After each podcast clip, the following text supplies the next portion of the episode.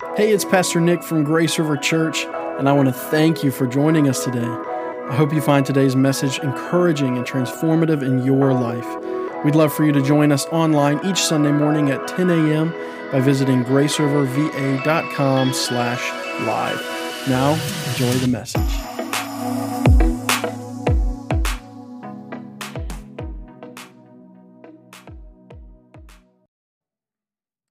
Well, amen. Good morning, church. You look good this morning. What'd you say? Every once in a while, you look good. Hey, even you online, I know I can't see you, but I think you look good at home. Thank you for being here. You know, I heard something the other week.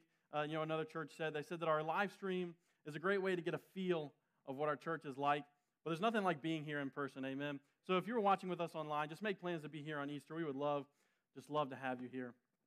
Well, we are going to be in the book of John today. Of course, we've been going through the book of John. We're going to be talking about Jesus walking on water. And it's a powerful message. And when I start to study, you know, a, a, story like this in the scripture, I try to put myself in that story, right? So I remembered uh, a time where Pastor John and I we went out in a boat on uh, the Chesapeake Bay. And I wasn't going to share this story because I, I, hope I don't get in trouble. Uh, we went out on the Chesapeake Bay, and, and a few years before that, I had gone out on a fishing trip with my dad and my grandfather. I think I've told you about it. And we went to Lake Erie uh, up in Ohio. And the, the skipper of the boat, he said, You know, this is nothing like or, or he said, uh, This is worse than even the Chesapeake Bay. Okay, so I was like, Okay, so this is pretty bad. And it was pretty bad. We went 15 miles out into Lake Erie on a boat, just kind of slamming against the waves, and there was like six of us in a boat and holding on tight. Well, obviously, that skipper had never been out in the Chesapeake Bay with Reverend Dr. John McLeod. Okay, so we went out in the Chesapeake Bay on this boat, good, you know, good sized boat, just the two of us, and I'd never been so sure someone was trying to kill me in my life. we were just flying over waves we were catching air, just landing in the water. I mean, was, we were wet by the time we got back, but it, it was a lot of fun. But, I, but I've been in a boat and in some rough waves before. But I haven't, I haven't experienced anything like uh, the men of the Essex.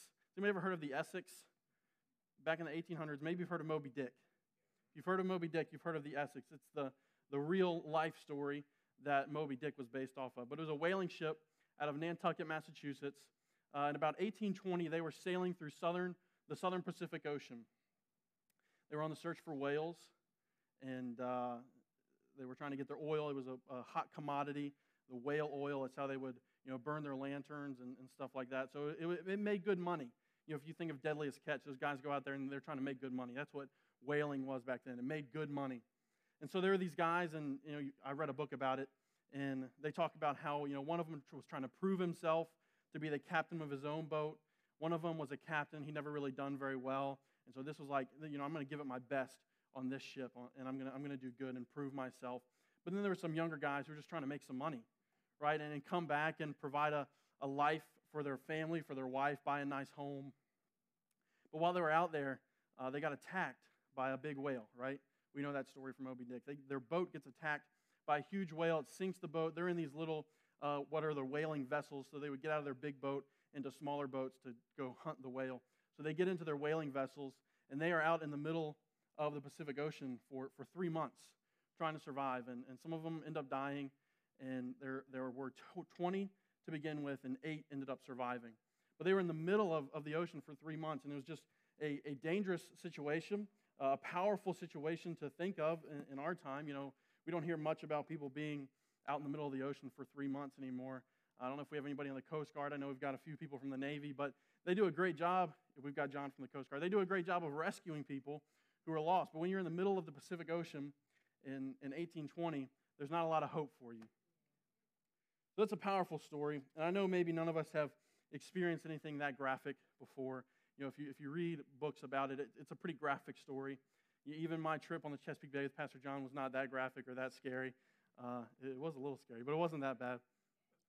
But in, in all of our lives, we've experienced a storm, right? We've experienced a storm in our life, a difficult time in our, in our life on a journey. You know, these men, they were hunting whales, they were on a journey. This wasn't just like a, a, a two month stint.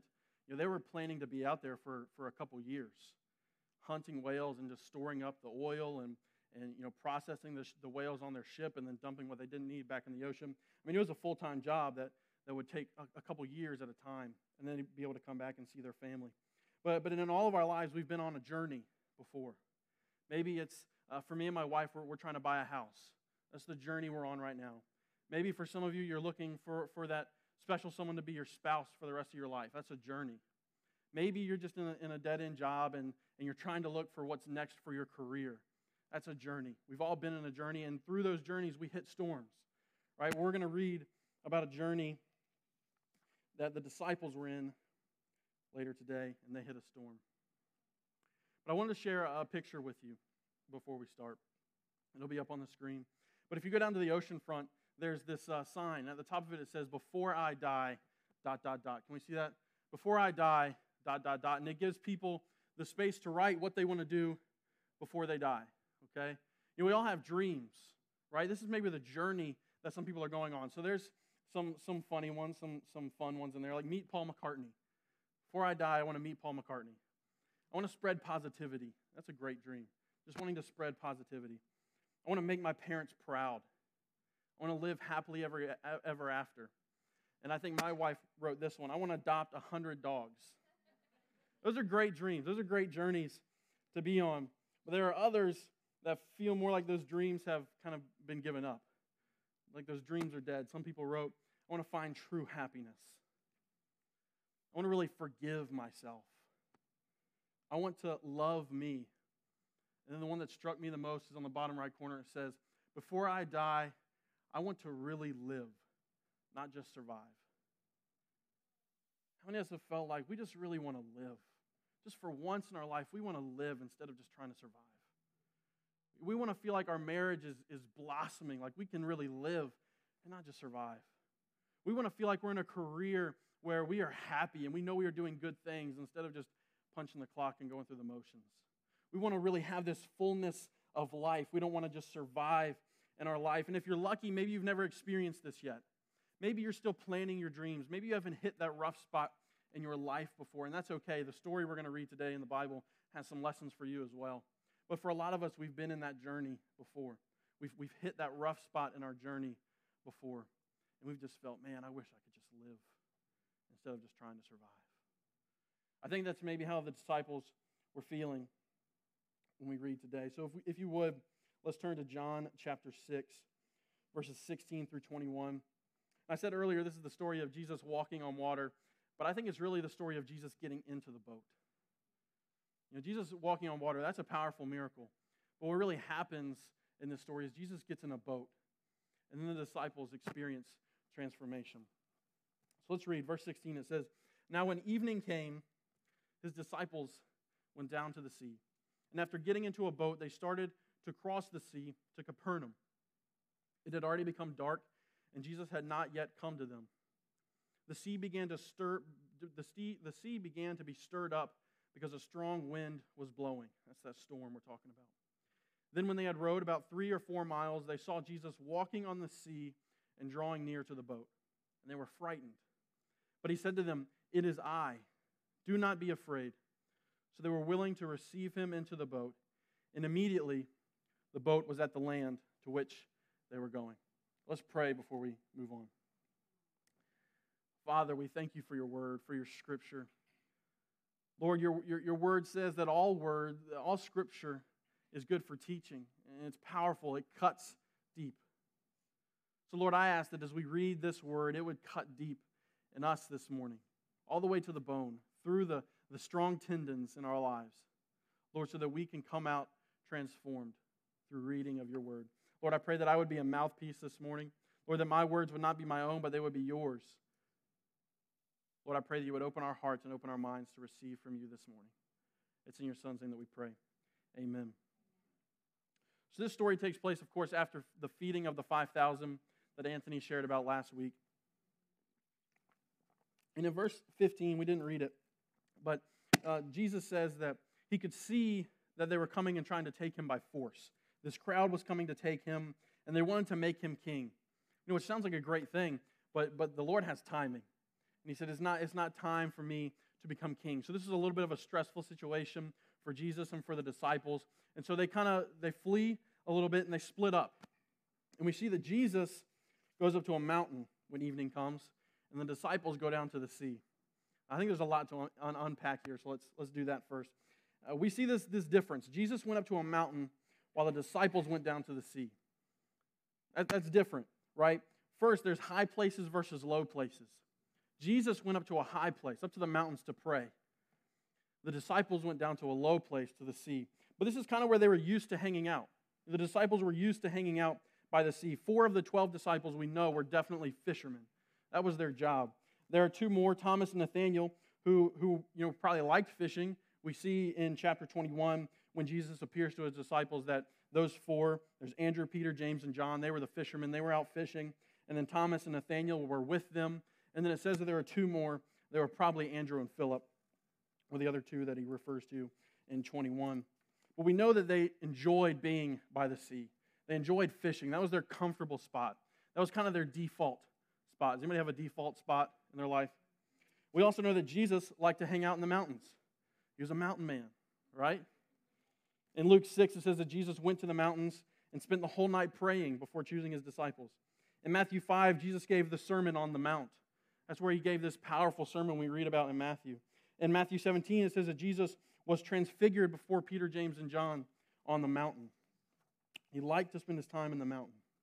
So we've each got these, these default spaces where we go when, when stress happens.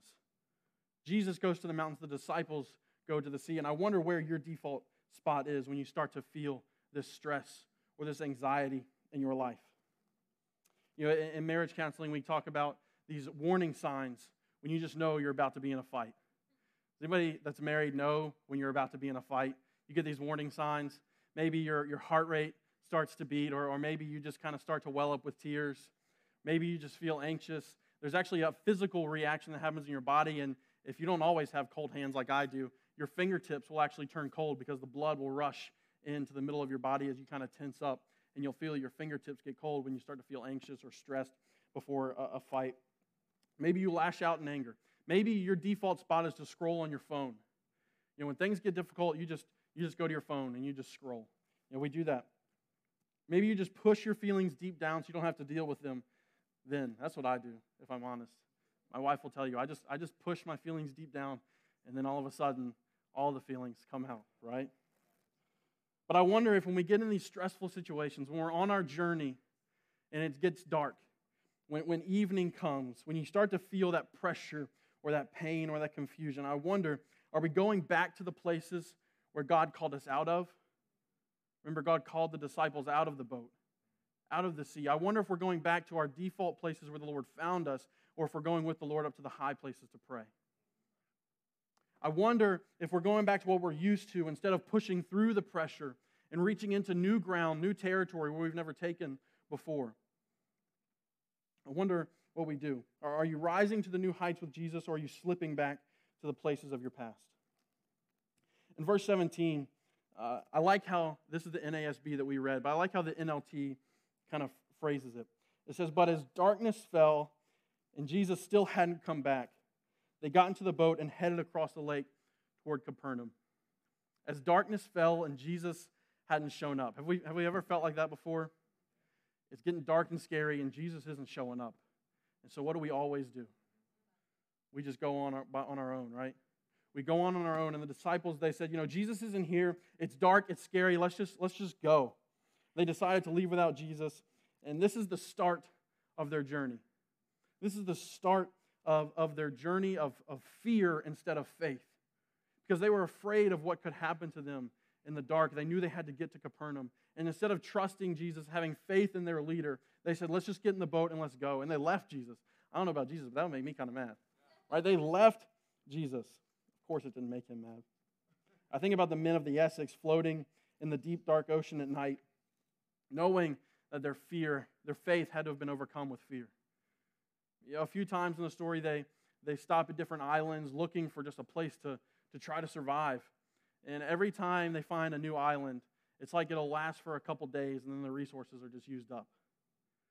I wonder how many times in our situation we feel fearful instead of faithful. And it's like every place we try to stop to get help, we find that our resources are used up.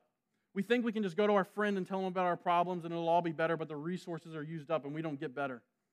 We think we can, you know, go to our wife and say, This is the problem I have, but, but she doesn't have the answers for us either. Because there's only hope, the, the only hope that can be found is in Jesus. How many times have you allowed your fear to overcome your faith? As you look at your future, as you look at the plans and the dreams that you have for your life, that the Lord may have for your life, how many times do we just walk in our own ways and our own understanding instead of leaning on Him? I said earlier that this story has some lessons for everyone here this morning. Maybe you're still making your plans. Maybe you're still making the plans for your life. Maybe you're just about to get married and you've got dreams for your marriage and you're just hoping that, that everything will turn out right because you, you just have love. And that's all you need, right? You just, you've just got love and that's all you need to make it. But in reality, if you've been married for any time at all, you know that's not true. You know that's not true. Are you making those plans with Jesus or are you making those plans on your own? Is, is the dream of your, your career plans you've made with Jesus or are they plans you've made on your own? Is the dream you have for, for your kids the dream that you've made on your own or the dream that Jesus has made with you and your kids? Are you, are you planning your dreams on your own or are you planning them with Jesus. Because I think what the disciples did is they planned on their own. They got in that boat and they left without Jesus. And we can see in just a little bit what happens. I said earlier that my wife and I were looking to buy a house. And we've put an offer on a couple houses already and just, just been outbid. That's how it goes. It's, it's a difficult market. But one of the coolest things we did is, is every time we've submitted an offer, either we've prayed with our realtor and just said, Lord, if it's your will, let it be done. Or, you know, we've prayed by ourselves, just, Lord, if it's your will, let it be done. And obviously, it hasn't been his will yet, right? And that gives me some comfort. You know, if we let our fear overcome our faith, we're like, oh man, that was the perfect house. Both of them, I'll be honest, backed up to some water. We, we might have been a little, uh, a little, a little silly thinking we were going to get that house in this market. But we, we ended up putting an offer on a house that is not very pretty on the inside. And we're still waiting to hear back, so I don't know what the answer is. But it's not very pretty on the inside. But I think when we make plans with Jesus, it's kind of like putting an offer on a house that's not very pretty on the inside. We may not be very pretty starting out, but when we make plans with Jesus, that house can be transformed. We're already dreaming of what this house is going to look like if we do end up getting it. It's going to have shiplap in the laundry room and, and brand new countertops in the kitchen.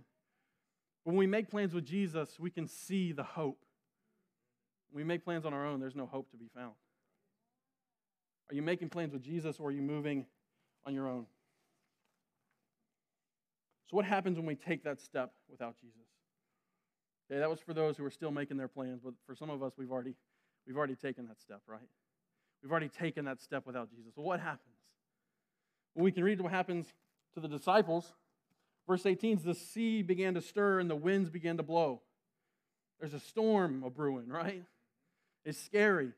It's like riding out on the Chesapeake Bay with Pastor John, jumping over waves. It's scary. When you marry someone before the Lord has called you to it, there's going to be a storm, I can promise you. When you buy a house before the Lord has called you to it, you'll find out the pipes are broken. When you change jobs before the Lord has called you to it, there's never going to be growth. When we make plans, when we take a step before the Lord has called us to it, the winds will only blow and the seas will only stir. Because we're not making plans with the one who controls creation, the one who is king and power over all creation. When the disciples decided that they would move because Jesus wasn't working on their timeline, they got caught in a storm. When you decide to move because Jesus is not working on your timeline, I can promise you, you're going to get caught in a storm. I've got so much scripture that backs that up. I've got so many stories of, of silly Jews and people like the disciples who just thought, we're going to make plans on our own. We're going to build this calf and we're going to worship it. It never works out. When you make plans without the Lord, they never work out. It only turns into a storm. What is it in your life you need to faithfully trust to God? What is it in your life that you've been walking with, that you've been moving into, but the Lord has said, I'm not with you. Go, ahead, but I'm not there. That's what the Lord does. We can read about that in the book of Romans. He says, You know, you can go, I'll give you over to your desires, but I'm not going to be there. What do we need to trust God to? What plans do you need to surrender to God? Maybe your marriage feels like a storm right now. You know, your marriage is definitely a journey, but maybe you walked into it without the Lord and it's just a storm. Maybe your finances are a storm right now. You know, you're trying to, to buy a house or save up for college or save up for your kids' college or, or save up for the future, but you haven't taken those steps with the Lord and your finances are just a storm right now. Maybe you go to work every day and you just know that this is not what the Lord has called you to, but it paid well and they were, they were hiring, so you, you moved in that direction. But every day since, it's just been a storm because you didn't take that step with the Lord. I wonder how our life would look different if we took steps of faith with the Lord instead of taking steps on our own timeline. What is that journey that you're on, and what's that storm? As we continue into verse 19, we see a turning point. We see the turning point in this story.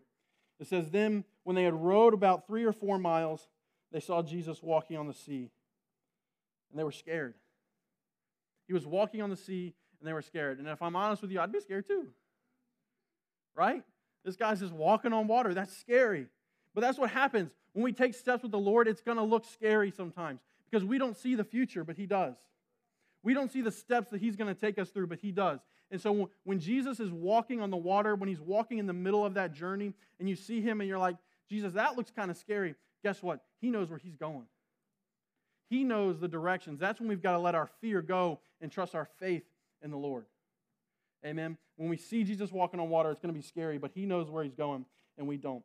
It said they had rowed about three or four miles. They probably had about two or three left in their journey. And remember that because the ending is pretty, pretty amazing. They saw Jesus walking in the midst of the storm. But Jesus doesn't walk on water simply to amaze the disciples. He doesn't walk on water just to say, Look what I can do. You know, that's what we would do, but that's not what Jesus does. Jesus walks on water to prove to his disciples who he is. He says, It is I. They were afraid, and he said, It is I. And if you remember back a few weeks to what Dr. Joe Bucci was preaching on, and he talked about how Jesus is the I am, and all of these things that that means when he says that I, that, that he is the I am. I think when Jesus says, It is I, Dr. Joe, you can correct me, but I think it's pretty close to him saying, I am. I am the one who you need. I am the God of the Old Testament. You know, Jesus is walking on water, and that's the miracle. But when Jesus gets in the boat, that's the rescue.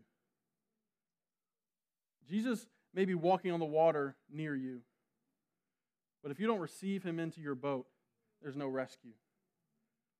Jesus may be watching over you, and he may know the situation that you're in. You may even be on a journey that was, that was God ordained in the, in the beginning. He may be walking with you, but if you don't let him into your boat, there's no rescue. When we trust our lives to Jesus, we are trusting in the I am, the God of the Old Testament. Can we throw the slides up there? This is what Dr. Joe preached about. He says, I am. He's the bread of life, He's the light of the world, the door of the sheep, the resurrection and the life, the good shepherd, the way, the truth, and the life, the true vine. He is the way. But what does that mean to us? Pastor Nick, I, have read that in the Bible, but I'm not really sure what that means to me in my life. It means He sustains your needs. What are the needs that you have in your life right now? Are they money? Are they food? Or are they relationship? Are they love?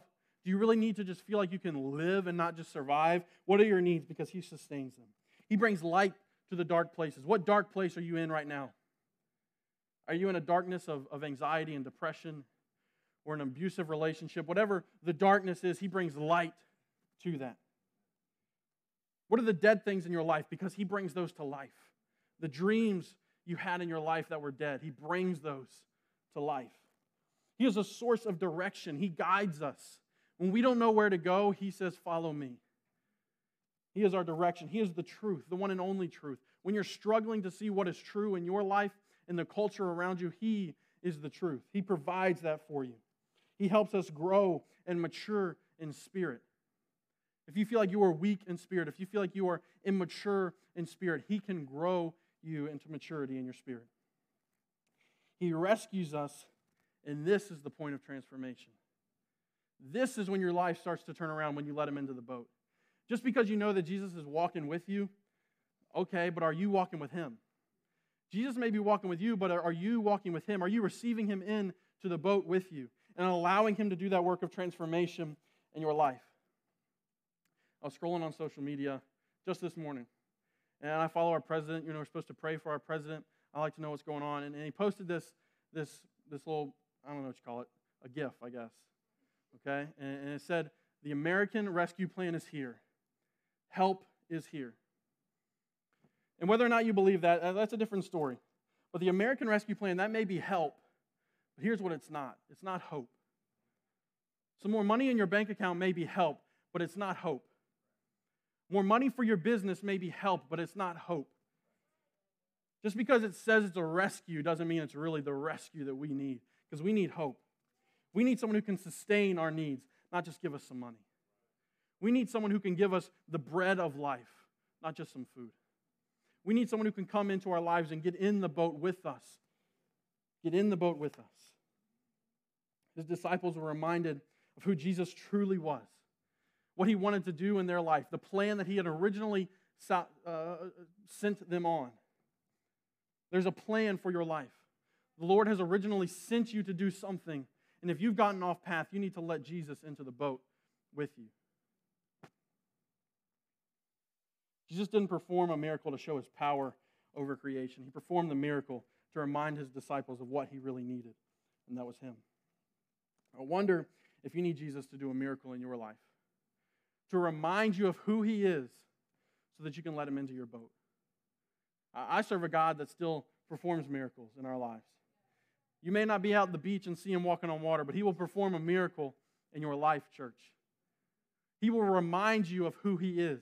He does this for me all the time. He reminds me of all the things He has done in my past. And when I start to get down, I remember, Lord, you have provided so powerfully for me. You have saved me so many times from the path that I thought I was supposed to walk on. But He has done these things, and He will remind you of who He is. Maybe you need to be reminded that He is the I am. He can meet your needs, He can shine light in the darkness, He can bring life to dead things this morning, church. You need to be reminded that he is the I am. The same Jesus that we read about in the, in, the Bible is the same God who did powerful works through Moses. It's the same God that spoke creation into being. That's the God that you need. You don't need the American Rescue Plan. You need a real rescue. You need hope that is only found in Christ Jesus. The same God that performed those miracles is the same God who can get in the boat with you. The transformation in the lives of the disciples didn't happen when Jesus walked on the water, it happened when he got in the boat. The journey was suddenly complete when Jesus got in the boat. Did you catch that? Said they had two or three more miles to go. But in verse 21, as soon as Jesus got in the boat, they were there. That's powerful. So they were willing to receive him into the boat, and immediately the boat was at the land which they were going. Church, you've got a journey that the Lord has sent you on and you may be wavering, or, or maybe you're about to get in that journey. But the Lord wants to get in that boat with you. He wants to carry you through to the end of your journey. I don't know what time it is because there's no clock on the back wall, but I'm, I'm wrapping up, all right? Ingrid, if you could come. Here's an important thing to remember about our journey. This story uh, was written on purpose, like it was we have to remember that John was a, was a writer. He, he wrote this story on purpose. And he didn't write this story with Peter getting out of the, of the boat. We can find that in different accounts. But he didn't write this story about Peter getting out of the boat because Jesus isn't calling you out of the boat this morning. He says, You're in a storm, and you've got to go through that storm, but you've got to trust me to get in that boat with you. you know, this isn't the story of Jesus sleeping in the boat and then calming the storms. That's a different story. Jesus may not need to calm the storms in your life. You just need to trust that He's in the boat with you. There may still be a storm. We don't read in the scriptures that the storm ever got better. The storm was never calmed in this story, they just got where they were going. So don't think that when you accept Jesus into your boat that your storm is all of a sudden going to be calmed. You're still going to be in the storm, but Jesus is going to get you through that storm. If you let him in the boat. This isn't the story of the disciples, of Jesus calling his disciples to leave the boat. That's a different story. Jesus isn't calling you out of where you're at. You're where you're at for a reason. And let me be honest with you. Maybe you're in some sin right now. And you do need to get out. Maybe you need to read that other story. But when you're going through a storm, God knows it. And God's with you. When you're on a journey, there's going to be rough patches. But God is with you, and He wants you to receive Him into the boat. This is the story of Jesus getting into your boat. In the midst of the storm, this is the story of Jesus getting in to your boat. This is the story of Jesus joining you in the midst of chaos, in the midst of uncertainty, in the midst of fear, in the midst of just being stranded in what seems like a vast ocean for three months with nothing to eat. This is Jesus getting in to your boat. This is the story of Jesus giving you peace in the middle of your storm. This is Jesus making a way for there to be peace in whatever storm you're going through. Because when we just look at Jesus out on the ocean, we don't know where he's going. We still have fear in our hearts. There's no way for us to have peace if we don't receive him. He gives us that peace when he gets in the boat. This is the story of Jesus getting you through your rough time and getting you to the finish line. What journey are you on this morning, church? Because here's the cool thing you get to write the ending. You get to decide if Jesus gets in the boat with you. You get to decide if you keep just wandering through the ocean on your own. You get to decide if you're going to keep being pushed around by the wind and the waves, or if you're going to let the one who calms the sea get in the boat with you. Are you going to let the one who is the I am, the one who can provide, the one who can guide, the one who gives you what you need? Are you going to let him in the boat, or are you just going to keep him walking? Are you going to let him in the boat before the journey starts? Or are you going to leave him on the shore? You get to write the ending, church. But here's what I would suggest let him in the boat. Let the one who knows where he's going in the boat. If you've ever seen boats come in and out of the bay, there's a boat that meets the big ones out there. It's the harbor pilot. He gets out of his boat and gets into their boat. He says, I know where we're going. I know where the rough spots are. I know where you don't want to go. I know where you need to go. He, the, the, the captain of the big ship lets the one who knows best in the boat. Church, you're the captain of your day to day life. But you've got to let the one who knows where he's going in the boat. We're going to pray, and the worship team is going to come up. And I want to give you the opportunity to say, I'm going to let him in my boat this morning.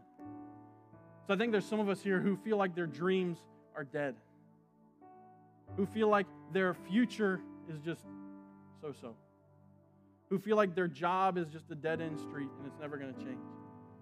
But we serve a God who gets in the boat.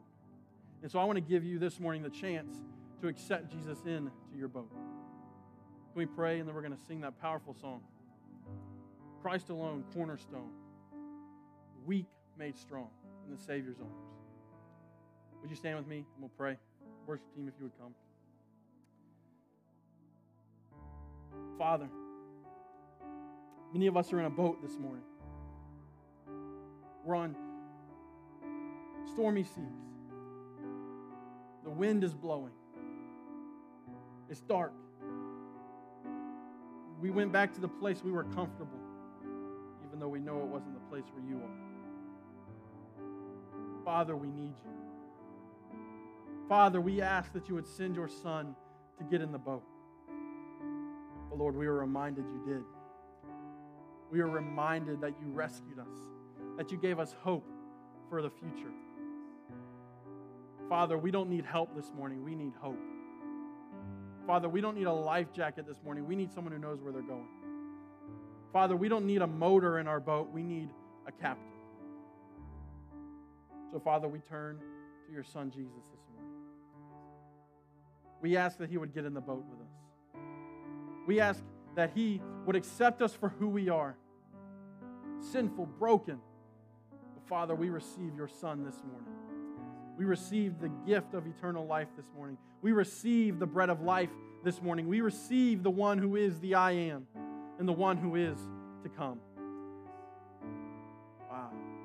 We receive the one who is to come. We praise you this morning, Father. We lay ourselves down to you. We receive your Son. Church, our altar will be open this morning. If you want to come and you want to kneel and you want to pray and you want to receive the Lord this morning, if you want to let Him into your boat, please do that. If you want to just kneel where you are this morning, that's fine too. If you're at home and you're in your living room, you're in your kitchen, hopefully you're not driving, but just close your eyes and receive the Lord this morning. Let him into your boat. He's got hope for you. Let's sing, church. My hope is built on nothing less Jesus' blood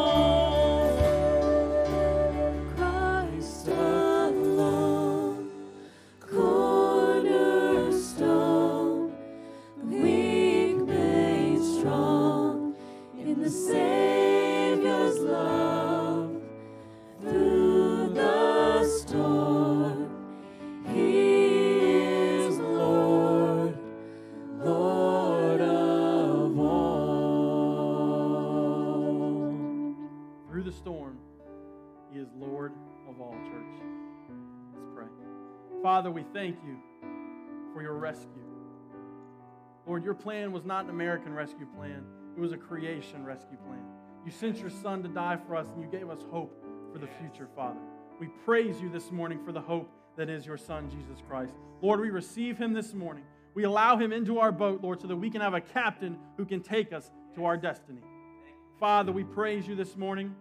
As we leave this place, we return to our places of business, to our schools, to our homes, to our families, Lord, I pray that we can be the lighthouse for those who are in the storm. That we can say, There's your hope. Let him in the boat. We thank you, Father. It's in your Son's most precious name that we pray. Amen. Amen.